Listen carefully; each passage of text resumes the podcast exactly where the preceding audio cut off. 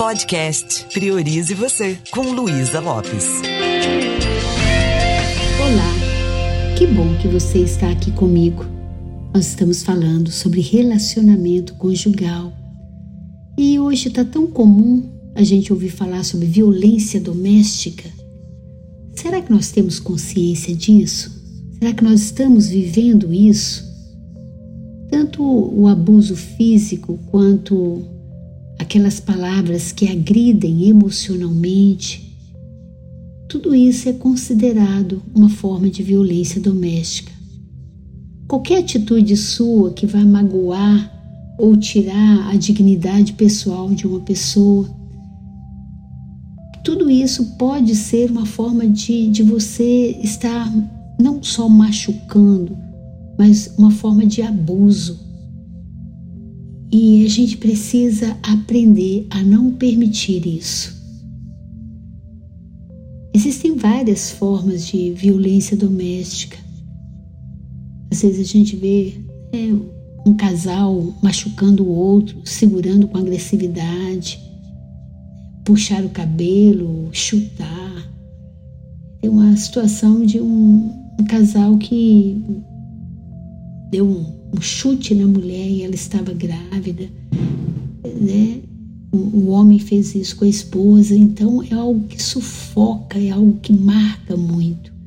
Aprender a controlar o que uma pessoa muitas vezes é, fala e não sabe qual é o impacto que isso está tendo.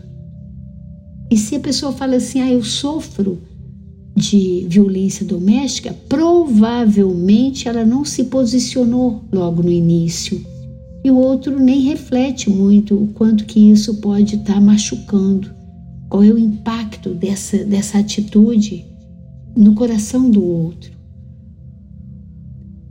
É, às vezes a violência tem a ver com a pessoa que é imprudente.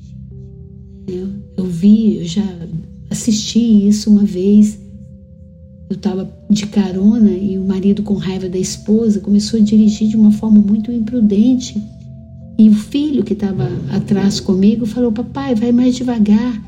E ele não dava mínima. Então, imagina o exemplo que esse pai está passando para esse filho. Muitas vezes, xingar, insultar, humilhar a pessoa, expor a pessoa ameaças verbais. Quando nós estamos atentos a isso e quando a gente se posiciona, a gente não deixa isso criar raiz. Será que essa violência doméstica que acontece entre os casais não acontecia quando eles eram namorados? Será que só depois que casa? O que, que aconteceu? Será que eu não tive uma cuidade de percepção de saber quem é essa pessoa que eu estou escolhendo para minha vida? Aí eles falam, é, o amor é cego, ok. Mas se você se posiciona, se você se coloca, se você coloca condições para esse relacionamento, as coisas vão fluir de um outro jeito. Só que muitas vezes, por medo de perder a pessoa, a gente se cala às vezes. Então, não importa o quanto vocês estejam chateados um com o outro, machucados um com o outro, é importante a gente entender que a base para uma convivência saudável é o respeito mútuo. Seja em qualquer relacionamento, quando se perde o respeito, quando se quebra a confiança, parece que é, é, é como quebrar um vaso que nunca mais vai ser o mesmo. Então a gente precisa tomar cuidado antes de agir, antes de machucar, antes de deixar que o outro machuque a gente. Um relacionamento saudável, bem-sucedido, ele exige isso, que a gente tenha maturidade, que um confie e apoie o outro. É, uma vez eu ouvi um, um casal brigando, né? E ela falando assim: Eu não suporto mais você. E eu fiquei com aquilo na cabeça, porque não suportar significa eu não vou dar mais suporte, não conta mais comigo. Então, chegar nesse ponto é muito ruim.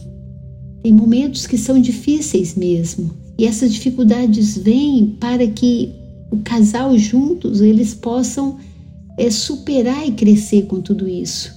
O amor não tem nada a ver com contos de fada que a gente ouve por aí, né? As dificuldades existem, elas são reais. E amar é ter essa consciência, consciência da imprevisibilidade da vida, consciência de que o outro, ele muda. Às vezes a pessoa fala assim: "Nossa, você não é a mesma". Claro, nós mudamos. A gente vai mudando, é como se tivesse várias Luísas no relacionamento, vários Paulos, no caso de nós dois. Não somos os mesmos, graças a Deus, e nem significa que assim é ruim, mas às vezes a gente deixa esse fio condutor que é o amor é, ficar sem, sem energia, ficar sem vitalidade. A gente esquece de se conectar de forma amorosa com o outro. Então, se você tem algum problema é, que tem a ver com isso, primeira coisa, reconheça.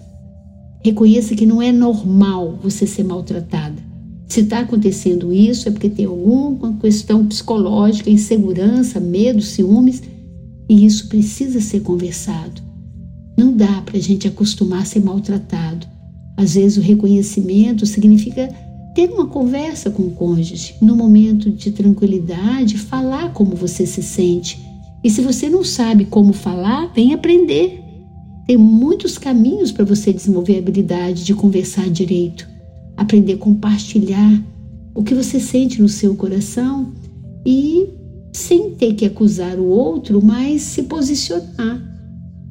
Não dá para a gente ficar refém de uma relação onde a gente está sofrendo Pare e pense. O que, que te mantém presa ou preso nesse relacionamento?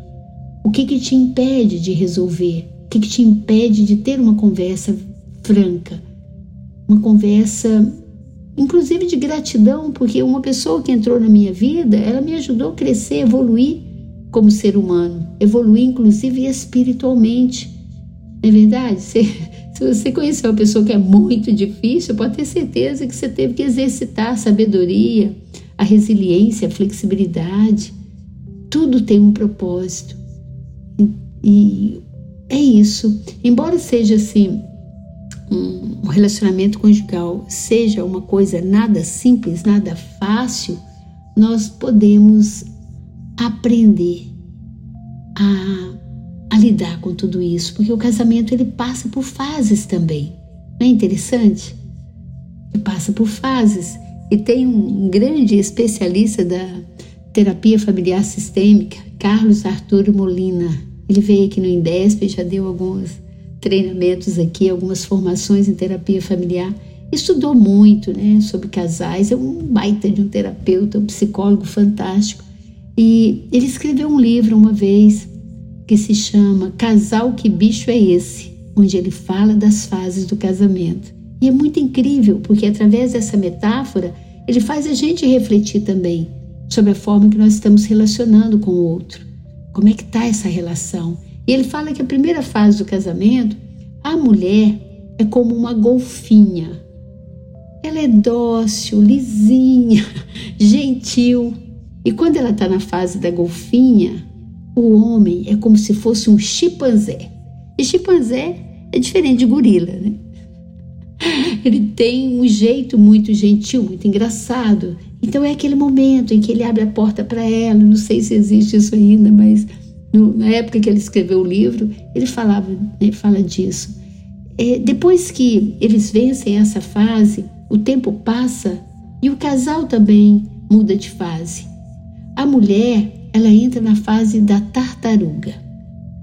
Quando ela está na fase da tartaruga, ela, ela ocupa todo o espaço da casa. O homem tem direito de botar um prego, tudo é ela que decide. E quando ela está nesse espaço da tartaruga, o homem entra na fase do lobo. E aí ele vai à caça. E caça até o que não precisa. Ou seja, geralmente acontece quando a mulher tem filho pequeno e o marido às vezes não ajuda tanto. Não ajudava, né, gente? Porque os homens hoje estão de parabéns. E o tempo passa, o casal muda de fase. A mulher entra na fase da arara. E quando ela está na fase da arara, o homem entra na fase do tatu. E ela fala, fala, fala e fala. Enquanto ela fala, ele se esconde. Já nem se sabe se ela fala porque ele se esconde ou se ele se esconde porque ela fala. Olha que interessante. Então, essa percepção do Carlos Arthur Molina sobre o casamento é uma forma da gente refletir. Que jogo é esse? Que fase é essa que nós estamos? Será que eu estou como uma arara? Né? Uma matraca que não cala? Que eu estou fazendo o outro se esconder? Porque o homem, pelo menos que eu conheço, não gosta muito de conversar, não. é verdade? Então eu tenho que criar toda uma estratégia para o assunto ficar interessante. A gente aprende isso na PNL, quando a gente aprende a fazer rapport. E as lições que podem ser aprendidas nos casos de, de dificuldade na relação é, podem também fazer com que haja uma profundidade maior no relacionamento, no casamento. A importância um do outro, né, quando situações acontecem, por exemplo, com o diagnóstico de câncer do meu companheiro querido, como a gente está muito mais unido, como a gente está mais carinhoso um com o outro. Então, vem a vida nos dar um recado para a gente expandir esse sentimento de amor, para a gente valorizar mais o outro. E é maravilhoso uma relação com maturidade, onde a gente respeita plenamente o jeito do outro, onde a gente não fica mais com aquela expectativa exigindo tanto, só que para chegar nesse ponto, às vezes demora um pouquinho, uns 30 anos talvez. Brincadeira. Diante de uma situação de de estresse, né? quando você pratica o autocuidado, quando você começa a olhar para você com mais amor, você não vai deixar a situação estressante contaminar seu casamento. E é isso, eu valorizo muito, muito os relacionamentos e principalmente o casamento, porque é dali que, que vem a família, que é uma, a célula familiar, ela é muito importante na nossa vida. E eu estou concluindo aqui essa série com você. Eu espero que tenha sido útil. Eu tenho no meu canal do YouTube muito conteúdo também sobre isso. É só você procurar Luísa Lopes PNL. E se você quiser também fazer algum curso para desenvolver alguma habilidade, vai lá para o meu Instagram, que também é Luísa Lopes PNL.